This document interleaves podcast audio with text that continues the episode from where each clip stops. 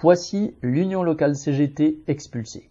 Lundi 11 décembre, 150 personnes, essentiellement des militants CGT et aussi de Sud, ainsi que de divers partis de gauche et d'extrême gauche, dont Lutte Ouvrière, se sont rassemblés sur le parvis de la mairie de Poissy pour protester contre la menace d'expulsion sans relogement de l'union locale CGT. Cette mairie est celle de Karl Olive, ex-LR devenu macroniste. C'est par une lettre recommandée datée du 24 septembre, mais arrivée mi-octobre, que les militants ont appris qu'ils devaient libérer les lieux au plus tard le 31 décembre. L'union locale CGT existe à Poissy depuis 1899. Ces dernières décennies, elle a été successivement logée dans l'hôtel de ville lui-même, puis déménagée à 2 reprises, avant d'atterrir, à la demande de la municipalité de l'époque, dans le local actuel, un préfabriqué ancien sur un axe fréquenté entre des quartiers populaires et le centre-ville.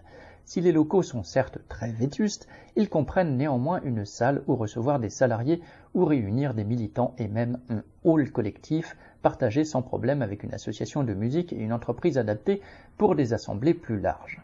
La fonction d'une union locale est précisément de pouvoir accueillir individuellement ou collectivement des travailleurs ou des militants ayant à défendre leurs droits, une fonction d'autant plus importante dans une période où le patronat est de plus en plus agressif. Les motifs invoqués sont l'absence de bail, en réalité c'est la mairie elle-même qui a laissé en plan une discussion à ce sujet, et la nécessité de reloger justement à cet endroit le secours populaire. Ces prétextes cousus de fil blanc couvrent surtout l'air du temps. De très nombreuses unions locales, parfois départementales, ont actuellement à se défendre contre de telles menaces d'expulsion. À Poissy, les militants n'ont pas l'intention de se laisser faire. Ils appellent à une assemblée générale ouverte à tous, samedi 13 janvier au matin, dans les locaux de l'union locale. Correspondant Lutte Ouvrière.